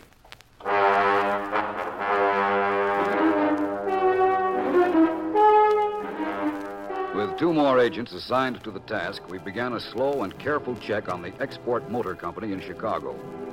It soon became evident that the company was a front, since we couldn't locate any cars they were trading or gather any information of business activity other than the fact that they carried a very large balance at the bank. We continued, of course, to investigate Philip Emery's business, not knowing that his personal life was approaching a crisis. Donna, let's be sensible, huh? All right, I've been busy. I haven't had as much time for you as I'd like. There's no use going over it, Look, Phil. I tell you what, supposing I knock off work a couple of weeks, we'll go up to that lodge on Lake Michigan. What was the name of that? You know, the place we went on our honeymoon? It's no use. Don't you remember the lodge, Donna? Yes, I remember it. Well, maybe we could get Grace and Ted Hill to go with us. Ted's a lot of fun. Yes, and maybe you could get him to put you up for the president of the business club so the trip wouldn't be wasted. Phil, I am not going to talk anymore. We made a mistake. I want to fix it before it's too late. I didn't make any mistake, Donna. All right, I did. I'm not going to let you go. I don't see how you can stop me. I can. I just hope you will make me do it. You can't frighten me anymore, Phil. I'm not trying to. I'm just not letting you go. I've got a reputation in this town, Donna. I have built a good business. I am not going to let you louse it up. You will get along, Phil. You don't need me. All right, I don't, but I need a respectable marriage, and I need your old man. You never had the nerve to put it that crudely before. I never had any reason to.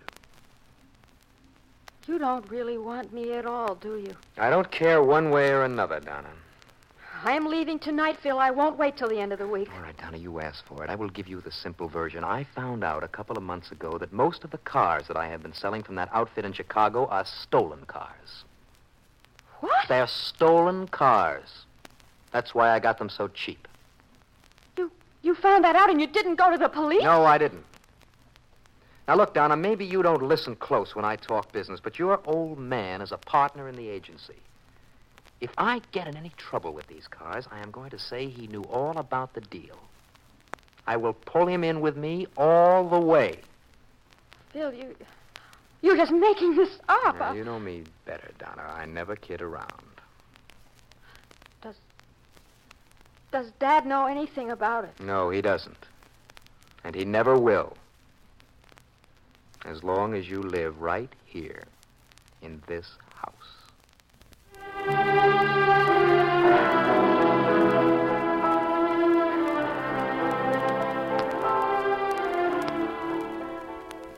All of our agents had reported on the activities of the Export Motor Company, we decided on a visit to Joe Arnetta, president of the company. Arnetta had a long criminal record, but had lately managed to beat the law by the simple device of hiring other men to carry out the rough assignments. Arnetta thought he was keeping out of trouble that way. Export Motor Company. Hello, Joe. It's me, Harry. Yeah, Harry. Joe, I'm uh, down at Sid's place now. Look, he wants a little more money for this thing. He says it's a pretty rough job. How much more? A thousand. Okay, give it to him. When's he going to do it? This afternoon. All right. When he's through, he can come here and pick up his money. Okay, I'll tell him. You want me to come back, Joe? Yeah, you better. Nobody's on the phone. I want to go downtown. I'll be there, Joe. Ten minutes. Okay, don't be any longer. Somebody just came in the front office, and Charlie's downstairs having coffee. Ten minutes, Joe. I'll be there. Yes, gentlemen? Mr. Arnetta? Yes? FBI, Mr. Arnetta. We'd like to talk to you for a few minutes.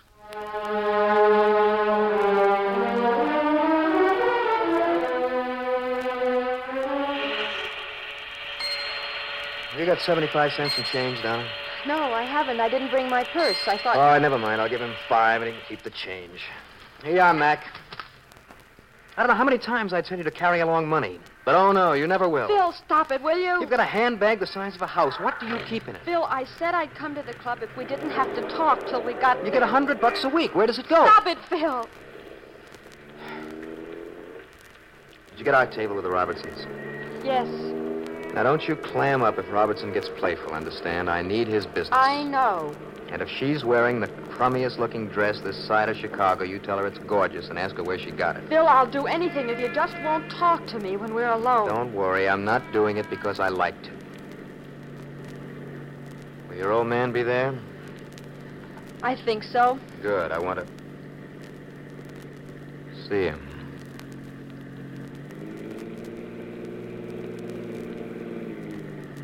You know something? I think this guy in back is following me. Now, don't turn around. Yes, I think he is. I thought he was going to pass just before we stopped for gas, but he stopped for gas, too. Well, let's try him. Mm-hmm. I think this is the business. Glad we took this car. It hasn't got much guts. Why, why would anyone want to follow us? I'll tell you some other time. Open the glove compartment. There's a gun there. Put it on the seat next to me. Phil! Do like I say. You now slide down on the seat and stay there. Phil! Now, shut up. Try and shake him off. Maybe, maybe you're wrong, Phil. Shut Maybe- up, will you? Phil, you're going to kill us. He's coming.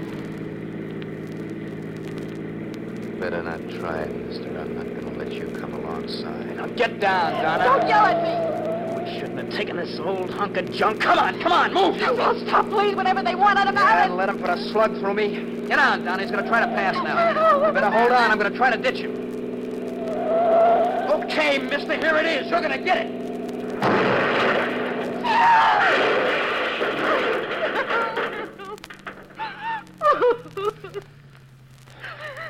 There's another car coming, Donna. Eh?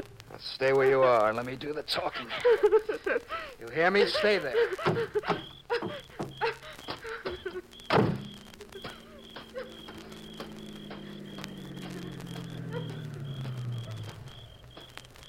What happened, mister? You all right? Yeah, yeah, I'm okay. There's a there's a car down that embankment. He he was trying to pass me, and I guess he must have lost control. Let's go down and see what we can do.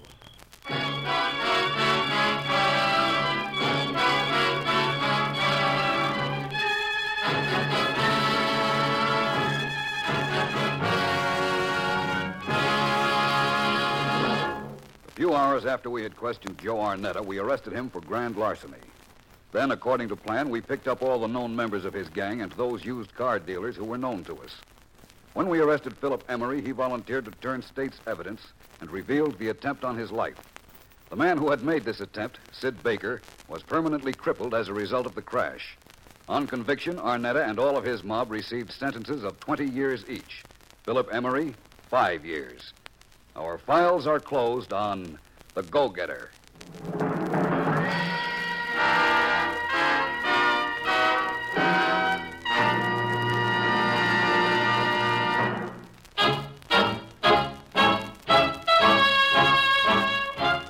Pause now for station identification. You're listening to WSHDLP Eastport.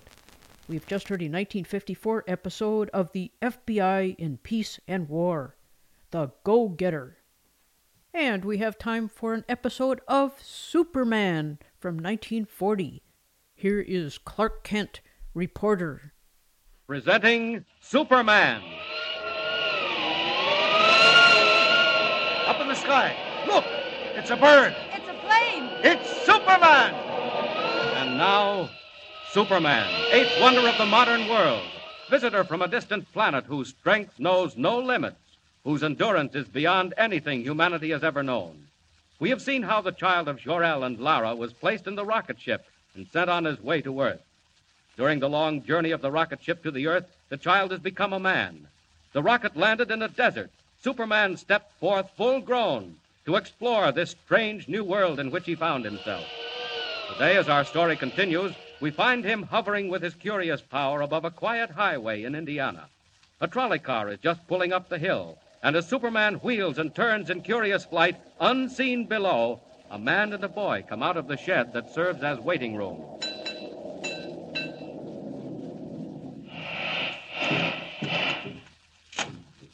Morning, Professor. Good morning. Going into town. Yes, that's right, John. Taking Jimmy to the fair. That is a great show, all right.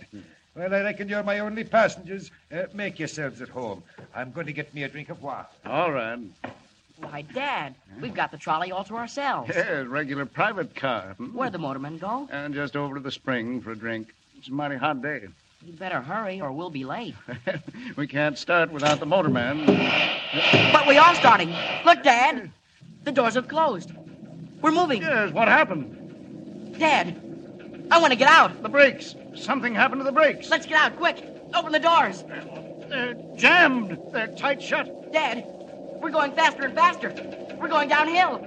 Dad, what are we going to do? Jimmy, come here. The window. Out the window, Dad. Get it open. Smash it. Oh, wait, wait. Jump, Dad. Jump. No, no, no. It's too late. Going too fast. We've got to, Dad. Look, there ahead, there's a tree. Jimmy. A tree. A tree's falling right in the tracks. Look. Look. There in the sky. It's a man. Why, he's flying. It can't be. It's not possible. Dad, he's coming straight at us. He's swooping down. He's starting off the roof. Dad! Quick, grab hold of me. No, put me down. Let me go. Stop it. One under each arm. Out through the top. Hold on. We're going to crash.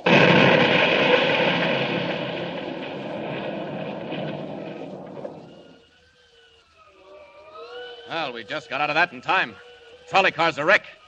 Smashed into a million pieces. Where are you going? What are you doing to us? Uh, what's happening? Put us down. Don't be frightened. You're all right. I had to get you out of there in a hurry. Pulling off that roof was the only way. Now we're going down again. Down. Down. There you are. Safe and sound in the field. Well, I, I don't know what to say. Quite all right, Professor. Getting you and the boy out of that car was nothing. I can't believe it. Who are you, anyway? Where do you come from? I have no name. I come from a world that no longer exists. Here in this world of yours, men would call me a Superman. It's a dream. A wild, impossible dream. But, Dad, it happened. We saw it. He flew down, took us under his arms. And out of the car, that's all. Nothing so strange about that. And you saved our lives, Jimmy's and mine. I don't understand even now, but I'm grateful. Are you, Professor? Well, do you doubt it? Would you do something to prove it? Would we? Anything at all. Then make me a promise. Promise that you'll say nothing at all about what's happened. What? Don't you want people to know? Not just yet. I want no one to know, except those I help. Will you promise? Well, if you wish. I do, believe me. Then you have our word. Is that all? No. You've given me your promise. Now I want your advice. You want advice from us? You know this world. I'm a stranger. You know the people in it.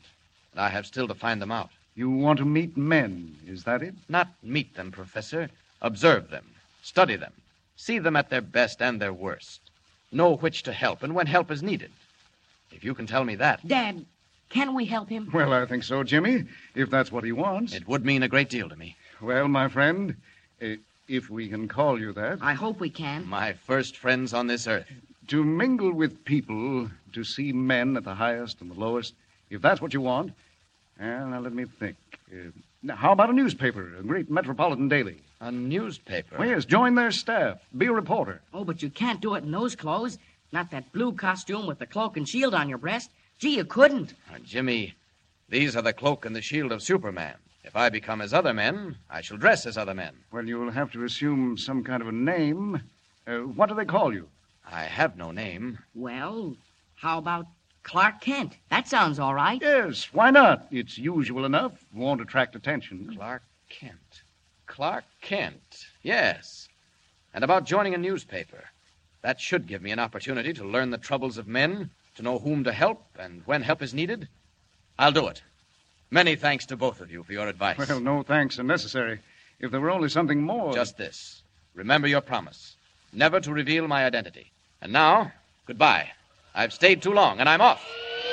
Goodbye. Goodbye. Goodbye. They're right. Superman must become a reporter. A reporter by the name of Clark Kent. Clark Kent. I'll do it.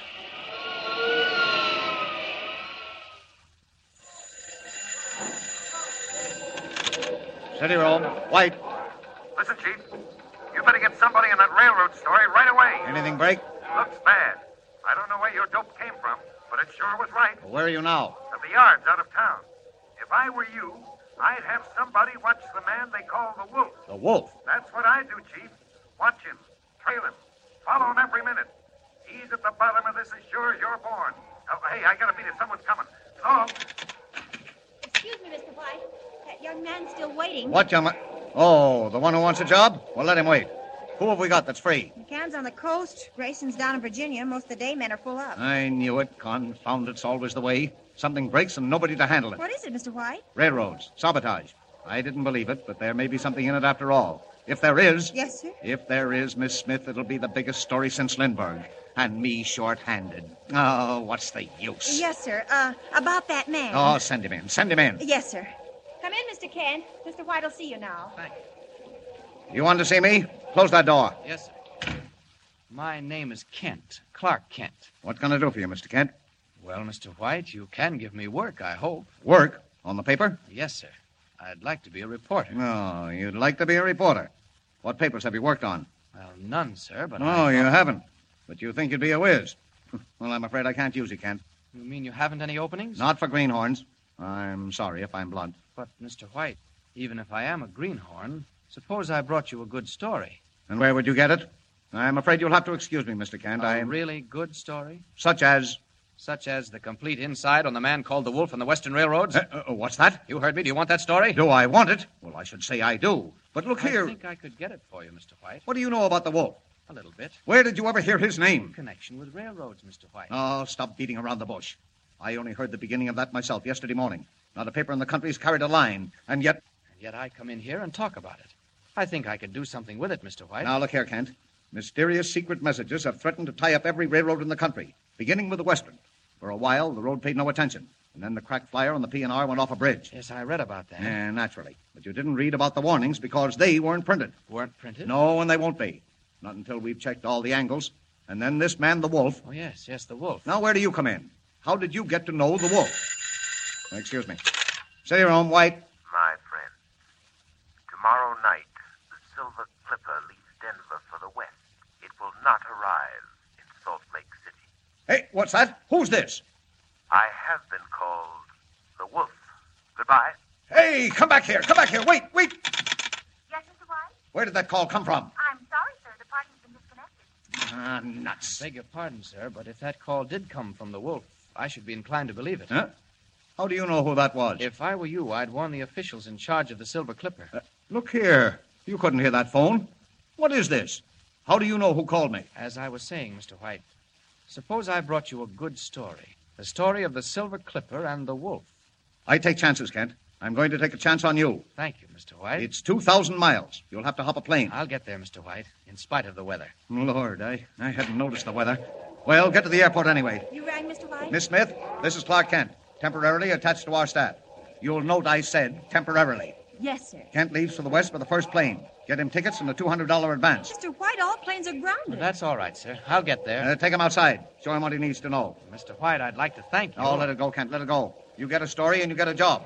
You're either clairvoyant or the luckiest guesser alive. Either way, I can use you. But if you miss out, well. This way, Mr. Kent. Thank you, Miss Smith. Nice of you to show me around. Pretty lucky, I'll say. A hundred good newspaper men walking the streets, and you step right into a job. I say, I am lucky. You wait in here. It's the anteroom of the cashier's office. Well, I really don't need an advance. Oh, I... playboy in disguise, eh? Wait here. Oh, what a rotten night. Don't fall out that window. It's 20 stories down. Beautiful view, even in the fog. You wait right here till I get your money. Then I'll introduce you to a few real newspaper men. Planes grounded. 2,000 miles to go. Sorry, Miss Smith. I'm afraid I can't wait. Clark Kent may need a plane, but Superman doesn't. Up with a window and out.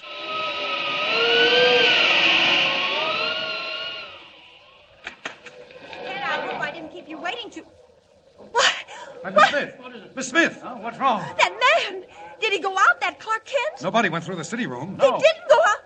Well, I left him right here, the, the window. Oh, the open window. He went through it, and it's 20 stories down. He went out through the window. Out the open window, 20 stories above the ground. In the wink of an eye, Clark Kent, cub reporter for the Daily Planet, becomes Superman, eagle of the sky, winging his way west over city and plain, river and mountain, through the storm swept night. But will he be in time? Can he checkmate the strange figure called the Wolf, discover the plot, save the Silver Clipper, roaring toward Denver at 90 miles an hour? And remember, don't miss the next installment of Superman. Up in the sky. Look! It's a bird. It's a plane. It's Superman! You're listening to WSHDLP Eastport. We've just heard an episode of Superman from 1940. Thank you, dear friends. This concludes today's show. On behalf of Around the World staff of researchers, recording engineers, interns, and Victrola technicians, this is Cracklin' Jane. Thank you, and see you next week.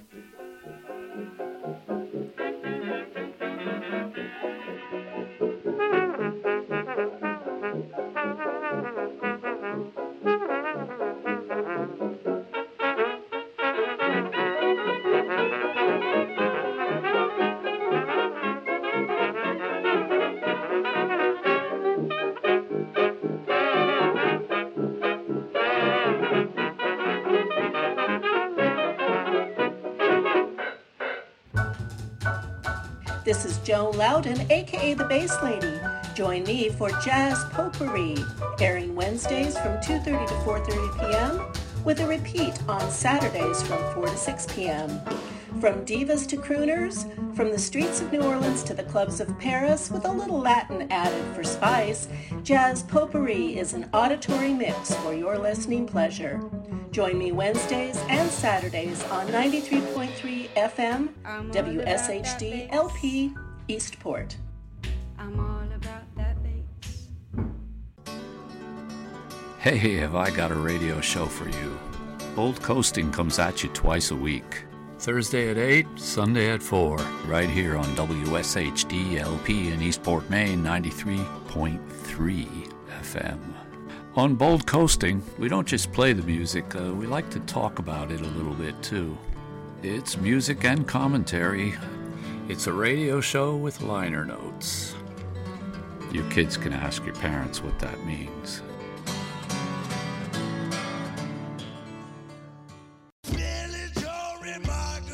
Mad Pad.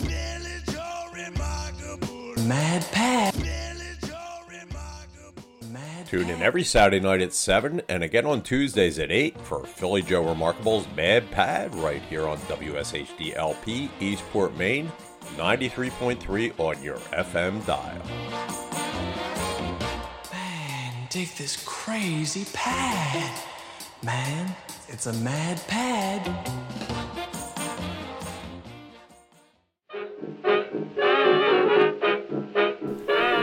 Listening to WSHDLP Eastport, broadcasting from the hallowed hallways of Shead High School. Tune in Mondays, 4 to 6 p.m. for Around the World with your host, Cracklin Jane, featuring historical 78 RPM recordings from around the world, plus radio dramas from the golden age of radio. If you missed the show, don't despair. There's a repeat broadcast on Fridays, 6 to 8 p.m., and if you miss that, just go to www.cracklinjane.com and download or stream the show at your leisure. Come on by Sam's Caffeine Cafe every Tuesday and Thursday morning from 8 until 10 a.m. I'm Sam, the proprietor. I keep all the tables clean. There are no sesame seeds on the floor, no schmutz from the night before. Just good music. The first hour, a little bit softer, some Americana, folk, blues, a little bit of jazz. But by 9 o'clock, we are amped up on caffeine. We're playing up tempo music all hour long. It's a grab bag, it's a fun place to hang out, and we would love to have you. We would. Please come by 93.3 WSHD LP, Eastport.